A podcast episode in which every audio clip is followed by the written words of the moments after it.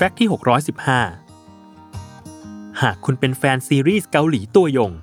คุณคงคุ้นเคยกับนักแสดงหนุ่มรอยยิ้มทรงสเสน่ห์รูปร่างสูงยาวอย่างจางกียง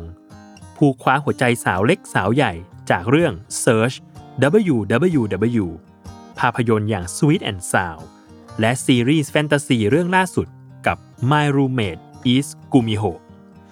หลายคนอาจบอกว่าที่เขาหุ่นดี เพราะต้องออกกำลังกายหนักแน่ ๆ แต่เปล่าเลย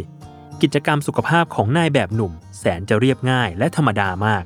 นั่นคือการเดิน ใช่ คุณฟังไม่ผิดหรอก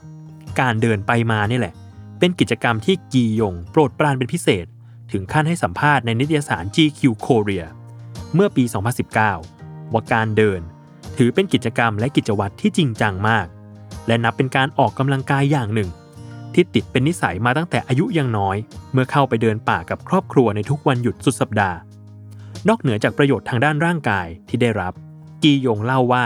ประโยชน์จากการเดินยังช่วยให้จิตใจปลอดโปร่งอีกด้วย เพราะสำหรับเขาแล้ว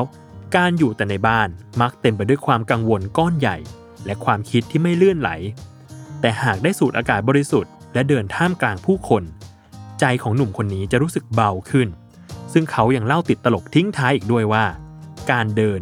จะเป็นการเพิ่มความกังวลให้กับเขาหรือไม่ เพราะตัวเขาชอบเดินเรื่อยเปื่อยไปในเส้นทางที่ไม่ได้วางแผนไว้นั่นเอง